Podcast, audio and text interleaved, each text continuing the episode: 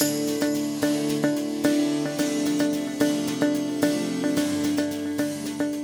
everyone, it's Jeffrey Smith from the Institute for Responsible Technology.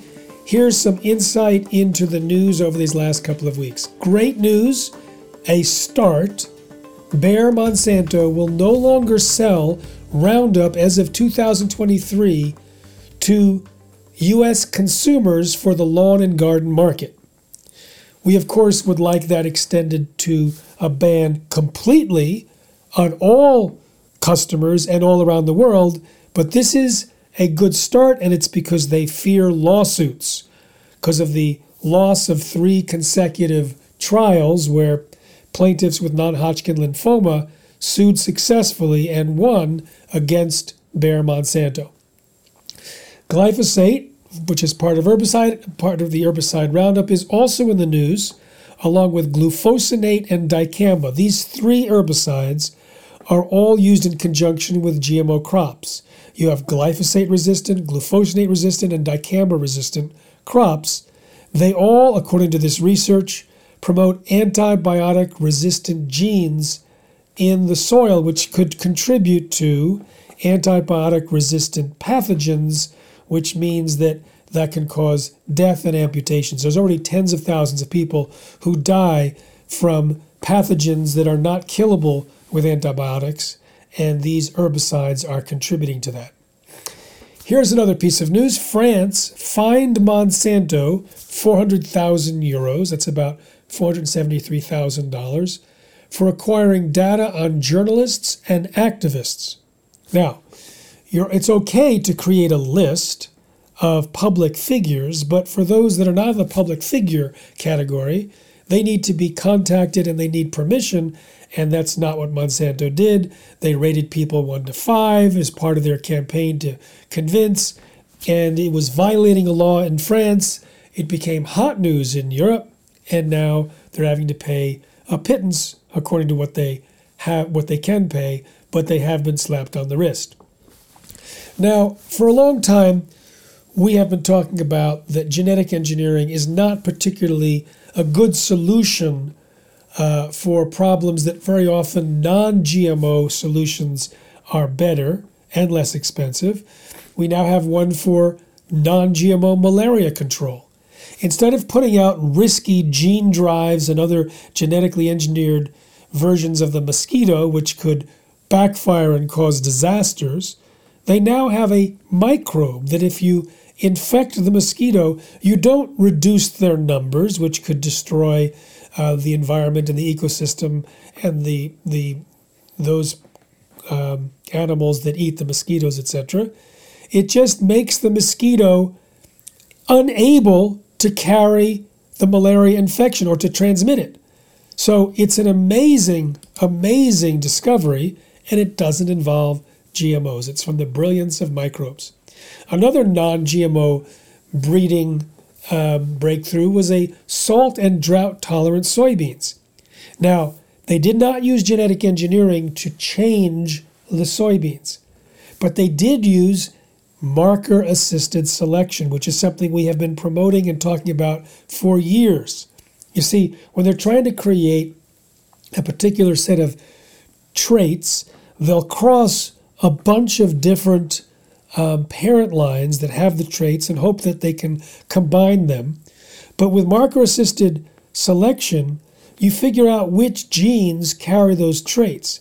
So you use natural reproduction to create offspring, and instead of growing out all the offspring and then testing it to see if it's salt tolerant or drought tolerant by putting it in real-world conditions, you just take a piece of a leaf and you do a little study to see, does this leaf have the genes you're looking for? And if not, you throw that one away and you just keep working with the ones that end up with the genes you're looking for. So it speeds up the process of natural selection, and the end result is drought, in this case, salt and drought-tolerant soybeans that are not themselves genetically engineered, but they do have the genes and the traits you're looking for.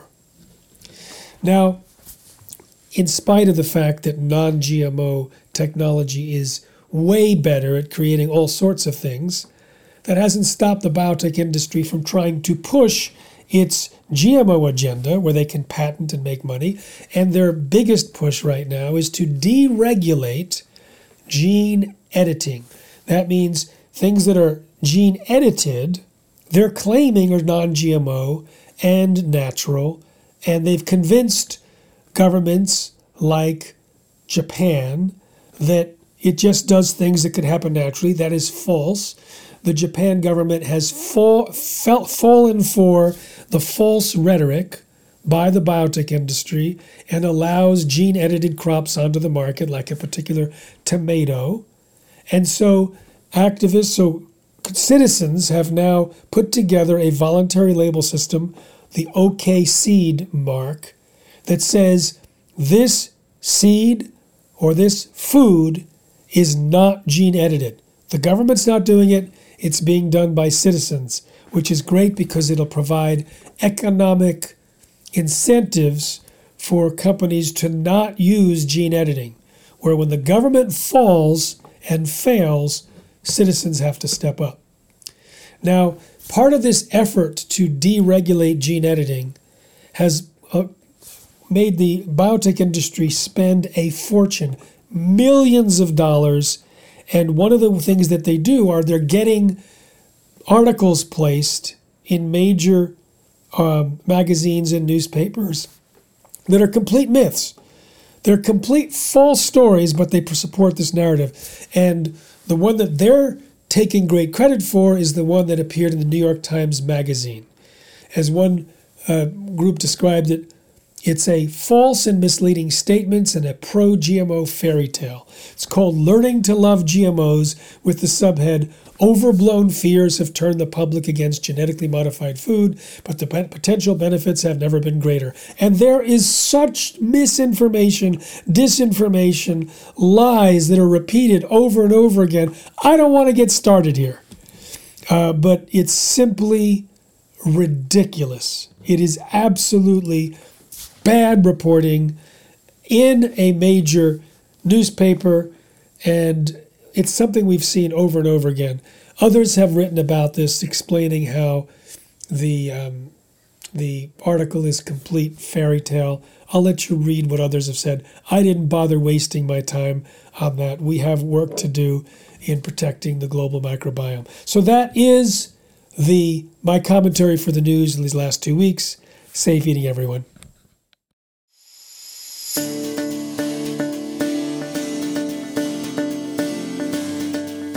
Thank you for listening to Live Healthy, Be Well. Please subscribe to the podcast using whatever app you listen to podcasts with, or go to live healthy be well dot com to subscribe.